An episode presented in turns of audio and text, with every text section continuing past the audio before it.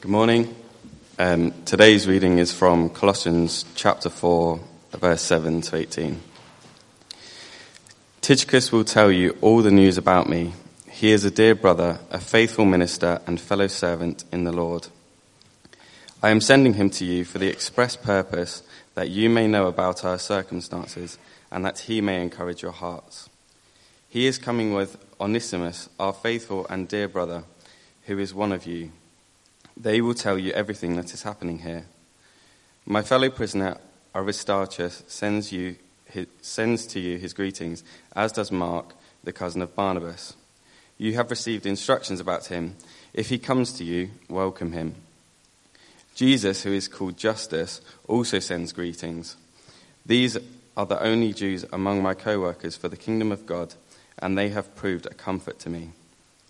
Epaphras, who is one of you and a servant of Christ Jesus, sends greetings. He is always wrestling in prayer for you, that you may stand firm in all the will of God, mature and fully assured. I vouch for him that he is working hard for you and for those at Laodicea and Hierapolis. Our dear friend Luke, the doctor, and Demas send greetings. Give my greetings to the brothers and sisters at Laodicea and to Nympha and the church in her house. After this letter has been read to you, see that it is also read in the church of the Laodiceans, and that you in turn read the letter from Laodicea. Tell Archippus, see to it that you complete the ministry you have received in the Lord. I, Paul, write this greeting in my own hand. Remember my chains. Grace be with you. It is a joy to be with you again, but let's pray as we come to God's word. Cause your word to come alive in me. Give me faith for what I cannot see. Give me passion for your purity. Holy Spirit, breathe new life in me. Father God, I pray that for myself as I stand in need just now. And I pray that for all my brothers and sisters gathered here together today. Come to us, we pray and breathe new life in us. Amen. Uh, well, recently I spent a happy hour on a train reviewing the contact list on my phone. It was a fascinating experience. There were names that was great to remember, names that were evocative of happy times and sad, Names of people who'd passed away, and names of people I couldn't remember for the life of me. How many names do you imagine the Apostle Paul would have on his contact list? Well, we get to meet some of them in this morning's passage. You may recall that Paul wasn't actually responsible for planting the church in uh, Colossae. In fact, he confesses that he's never met many of the Colossian Christians in person. Uh, and yet, when we receive Christ Jesus as Lord, something quite remarkable happens. Not only are we united to God as our Father in the most extraordinary relationship, we're joined to other people, His people, as brothers and sisters as well. And it's this family feeling that comes through loud and clear in these closing verses of Colossians. So, as we visit Colossians one more time this morning, let's think about our spiritual contact list. Fellowship. Fellowship's a word that hasn't worn well over the years. It's kind of become a very churchy sort of word. It almost invariably involves singing coffee after services but, but in Paul's mind, fellowship is a robust word. It's a, a word that speaks of business partnership. It, it involves sacrificing some of the things you are doing in order to come together, to work really hard at something you couldn't pull off on your own. I, I don't know how you view the Apostle Paul this morning. Obviously, he's a great soul winner. He's a pioneer church planter but he's also a great friend maker. Paul is not a rugged individualist. read this letter and you'll not cease to be amazed at his capacity for people. Actually, if you read all Paul's letters, you'll discover more than a hundred names of Christian workers who, in one way or another, have been associated with his ministry over the years. And it's not just their names he remembers, it's them. He remembers where they're from, he remembers what they did together. Now, all of this matters because we live in a world that's falling apart at the seams. Just last week, the World Health Organization declared loneliness to be a pressing global health threat. Loneliness. I know it's easy for people like me to bang on about the statistics for divorce and suicide and drug abuse and juvenile crime and all that stuff. But perhaps the most alarming trend in our society today is our inability to overcome loneliness. Here we are with all these contacts on our phones, 101 Facebook friends, for those of you who are of a certain age. And yet we feel isolated. There's a deep hunger in our world just to be loved. But look at the sense of community we find here. Think with me this morning about these characters that Paul is talking about. They're not simply pins on a, a map in his cell wall in Rome or names on his iPad. They're faces that stand out in his mind. They're important to him, every one of them. And isn't that how it ought to be with us? I know this is frightfully un English, but just take a moment to look around this morning. Go on, do it now. That actually does involve moving your neck. I am really sorry about that. These are your brothers and sisters. And do you know why they come to church week by week? Well, it could be because of the music. It could be. It could be because of the teaching. Maybe it should be. It could be because of the leadership. No, that's unlikely. I'll tell you why they come. They come because of you. They come because of the way we relate together. And don't you think that is so important as we go out this afternoon to invite people to come to our, our carol services? What are they going to find when they come? Well, they're going to find music and preaching. But wouldn't it be wonderful if they found community? I'm not sure about the theology here, but are people really going to fall in love with Father God if they can't fall in love with us? And if they don't encounter people who are deeply in love with one another? So that's kind of the big picture that Paul is painting in these closing verses. But as we kind of scan the canvas, I, there are just one or two details I want us to, to home in on, details that catch my eye at least. And here's the first we're partners together in gospel mission. We're partners together in gospel mission. Just take Tychicus and Onesimus, for example. Paul's sending them to Colossae, not simply to deliver this letter, but look at verse 7. Tychicus will tell you about all my activities. My activities? What an understated little phrase that is. We might be tempted to think with Paul under house arrest in Rome, there are no activities, but far from it. That the minister may be in chains, but the ministry is as free as ever. So Tychicus and Onesimus will be able to fill the Colossians in with all that's been going on with Paul in Rome. And Paul's point is that he wants these Colossian Christians to know. He's already asked them to pray for him in verse 3. And now he's going to tell them what he wants them to pray for through Tychicus and Onesimus. Paul is a great believer in sharing news. Sadly, today, letter writing's becoming a dying art. The only people who write to me seem to be the HMRC. But with the kind of technology we have at our fingertips, not, we, it's easy to know what's going on, not, not just in our church, but in churches all around the world. Isn't it lovely to pray for Christians in Leipzig this morning? I don't even know where Leipzig is, really. And that's why emails from missionaries and friends overseas are so important. Because if we're going to be of any help to them, if we're going to be able to pray for them, we need to know what's going on. We need to know their joys and their sorrows. We're partners together in mission. Just look at some of the descriptors Paul uses in this passage. He talks about beloved brothers, faithful ministers, fellow workers. Paul's not talking about people he met on a cruise in the Med. He's talking about brothers and sisters who've worked with him in gospel ministry.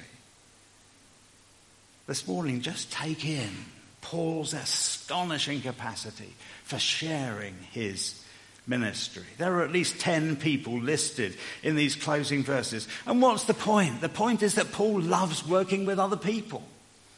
He just loves raising up new talent, training up an army of young apprentices to serve the next generation with the gospel. Because we're partners in gospel mission. But then, secondly, a, second thing that intrigues me about this list is that we're partners in mutual encouragement. Partners in mutual encouragement. Encouragement is a thread that runs all the way through this section. It's particular here in verse 8. Look, I've sent Tychicus to you that he may encourage your hearts. Paul's not just wanting to encourage the Christians, he has a tremendous capacity for encouraging his lieutenants. I don't know if anyone has ever worked for a more appreciative leader than Paul's helpers. Listen again to the way he speaks about them. Tychicus, a beloved brother and faithful minister and fellow servant in the Lord. Onesimus, a faithful and beloved brother. Aristarchus, Mark, Justus, while others have been a, a, disappointment to Paul, these Jewish brothers have proved to be a real comfort to him. And the list goes on. Think particularly with me about Epaphras in verse 12. Epaphras, you may remember, is the evangelist who first planted the church in Colossae. Maybe he's become the pastor teacher there. It's Epaphras who made the long journey to Rome to consult with Paul over the problems with the false teachers. Look what Paul says about him in verse 13. I bear witness that he has worked hard for you and for those in Laodicea and in Hierapolis. Why does Paul need to say that, I wonder? Could it be that Epaphras' ministry has been undermined by the false teachers since his departure for Rome? Whatever, Paul speak, delights to speak well of him. There's an old ditty that goes something like this For want of a nail, the shoe was lost. For want of a shoe, the horse was lost. For want of a horse, the battle was lost. For want of a battle, the kingdom was lost, and all for the want of a horseshoe nail. Now, it seems to me that one nail that has got lost in many a church today is the nail of encouragement. Do you know no one has ever died through too much encouragement? You can't say lack of encouragement when Paul's around. He's always looking for something good to say, whether it's a, a, friend who's risked their neck for him, or a colleague who shared their life with him, or Luke, his personal physician who goes everywhere with him. Their efforts are always received with genuine gratitude. Just how important this ministry of encouragement is, we can see by tracing out one name in particular. I'm thinking about Mark. Have you ever felt like a miserable failure?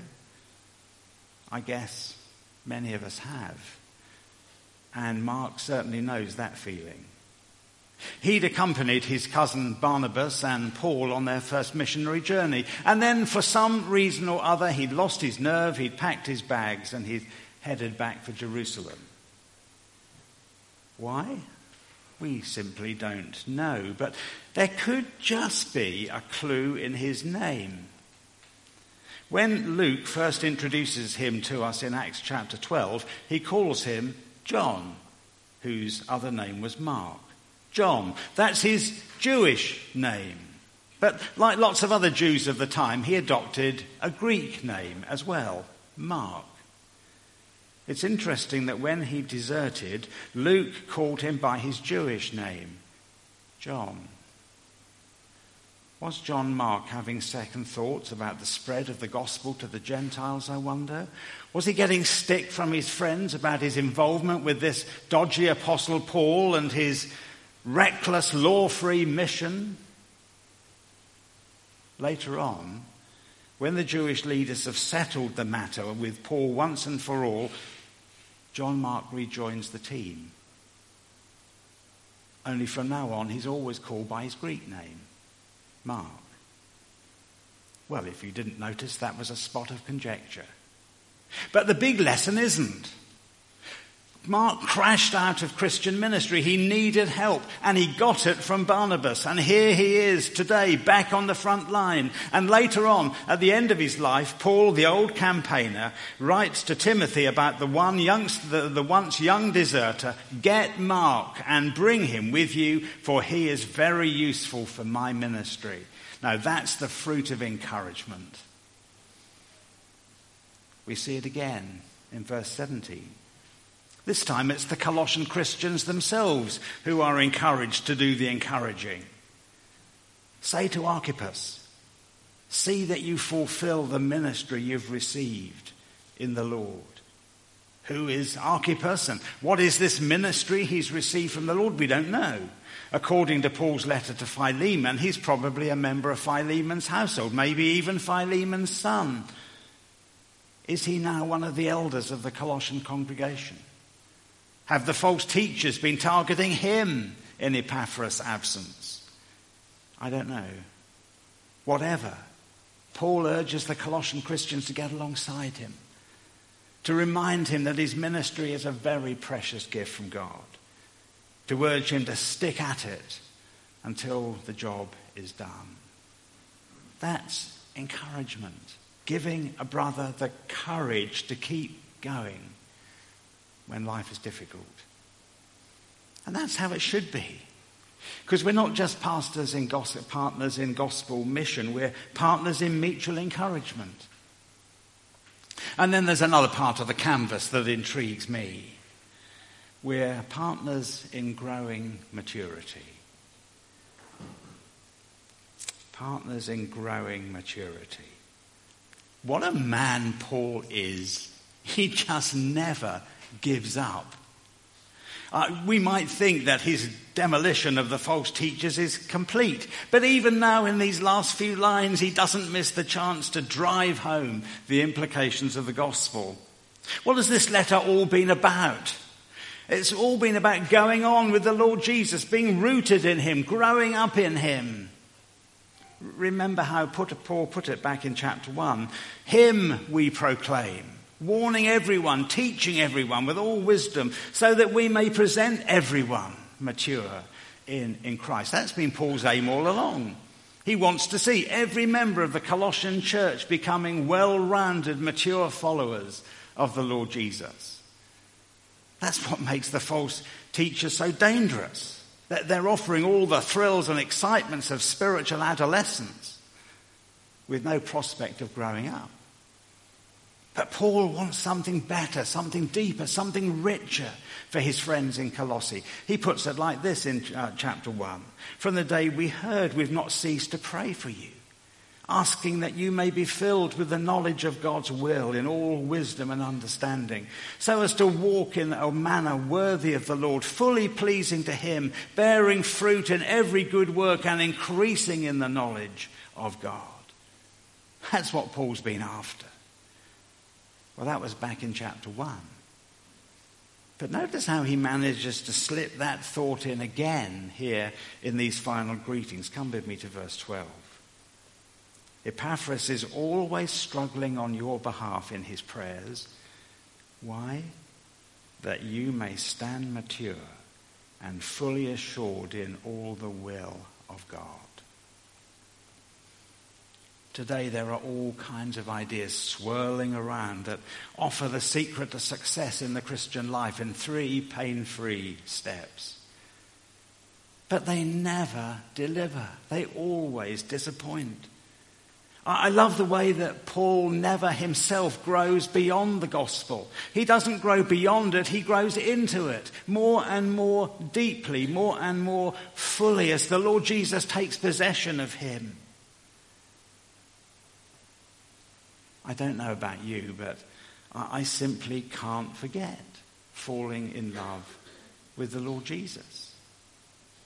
Because it's only in Him only as I receive him as Lord and keep on receiving him as Lord. It's only as I continue to draw my life from him that I will be able to mature into a fit and healthy disciple.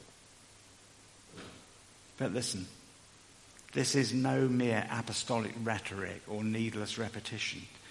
Paul is deadly serious. We must receive Christ Jesus as Lord. And every single day we must keep on continuing to live in Him. It's got to be a lifelong commitment. And I say that because lurking between the lines of this passage is a spiritual time bomb.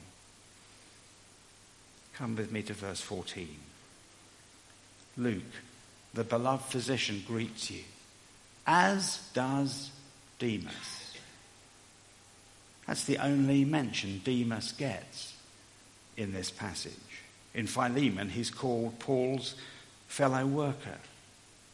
But the next time we get to hear of Demas, Paul has these haunting words to say Demas has deserted me because he loved this world. Demas has deserted me because he loved this world. We, have already seen how Mark came tumbling out of Christian ministry at one point. Demas is different. He walks out on Paul, and more seriously, he walks out on the Lord Jesus. And all for love of this world. What do we need to do to drift away from Jesus? The answer is nothing. In order to drift, we don't need to do anything. Could that be happening here this morning? I wonder. We maintain a veneer of Christian commitment. We come along to all the right events. We know how to use all the right words. We manage to continue to create the right impression. But all the time, our hearts are slipping away Someone has rightly observed that collapse in the Christian life is seldom caused by a blowout. It's usually a slow leak. And it is. And I wonder if even now Paul suspects that the seeds of Demas' downfall are germinating in his heart. So it's not for nothing that he keeps on urging us to keep on, keeping on. Every morning when we wake up, we need to decide all over again that we're going to follow Jesus today. And we're going to ask Him for the grace to pull it off again today. Because if we don't, we might do a Demas. Remember, this letter is written to a church as a whole. And dear brothers and sisters, we just need to keep on encouraging each other to keep pressing on every time we meet, whether it's on Sundays or growth groups or in coffee shops or wherever we bump into each other. Remember, we're partners in growing maturity. But how do we do this? What, what lies at the heart of this kind of togetherness where we serve each other and encourage each other? What, what kind of informs our minds and captivates our hearts? Well, unsurprisingly, Paul slips in a couple of clues. And you'll never guess what they are. The first is praying. He's already highlighted the importance of prayer back in verses 2 and 3, but he comes back to it again in verse 12. Look, Epaphras is always struggling on your behalf in his prayers, that you may stand mature and fully assured in all the will of God. What is it that impresses Paul about this man, Epaphras? He may be sharing Paul's cell in Rome, but nothing can keep Epaphras out of heaven's courts because he's a man who just loves to pray. Gosh, don't churches need men like that? Women too. Constant, fervent, believing prayer that looks to God and longs for God to work among us. That's what lies at the heart of every fruitful life and every fruitful church. So here's a couple of good questions to ponder this morning. Who are you praying with?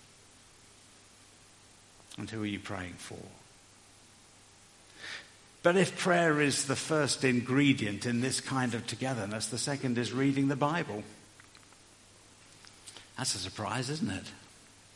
What's Paul's great concern at the end of this letter? Well, it's in verse 16, look. I've written this letter to you. I want you to read it. I want you to read this letter, and I want you to read the companion letter I've written to the Laodiceans. Because it isn't simply hearing God's word, it's receiving it, embracing it, believing it, delighting in it, and then living it. How did Paul urge the Colossians back in chapter 3? Let the word of Christ dwell in you richly. That's one of the tests that Jesus really is Lord, isn't it? That we're listening for his voice and taking it seriously when we hear it. So, as Paul winds up his letter with these final greetings, he gives us a, a, glimpse into the kind of dynamic network that the gospel produces. You can't miss it, can you? Paul, Epaphras, Tychicus, the Colossians, they're all partners in this one momentous enterprise the task of proclaiming the Lord Jesus and, and living out his life in this fallen world with joy and confidence. And the big lesson that leaps out is that this is not a job for one gifted individual, not even an individual as gifted as Paul. Now it's a team game, a game in which we all have a part to play. But more than that, Paul himself is human. He's never afraid to show his vulnerability, and he does it here right at the end of this letter. Look remembering he's in chains in Rome just now, listening to the closing line, verse 18 Remember my chains.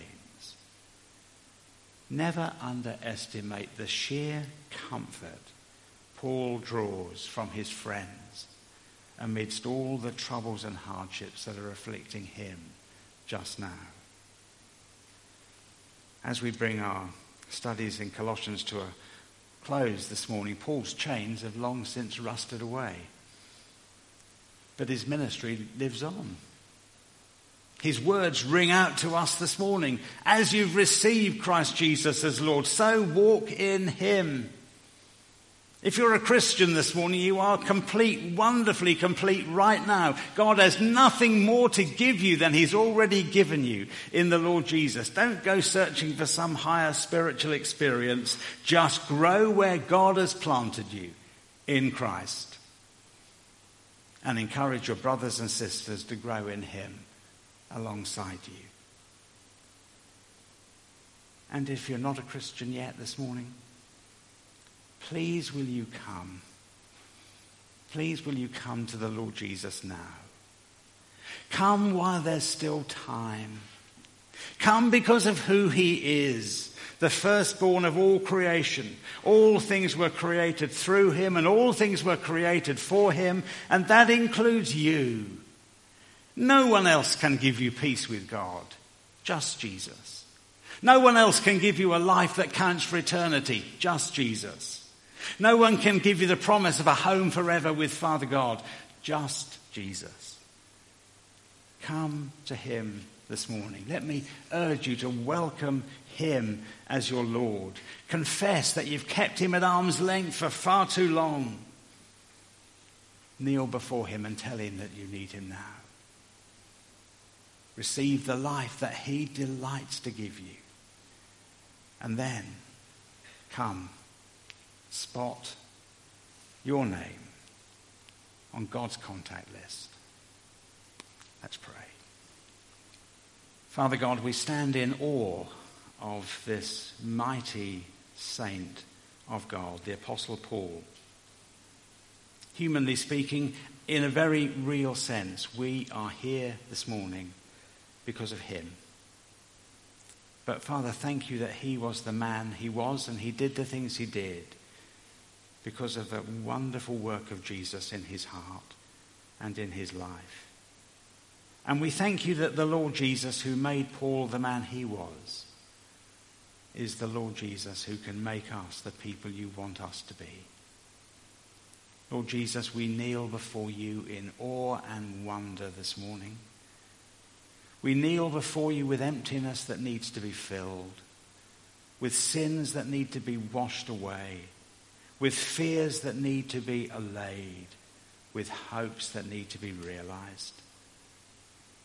Lord Jesus, as we kneel before you, would you come and embrace us afresh today?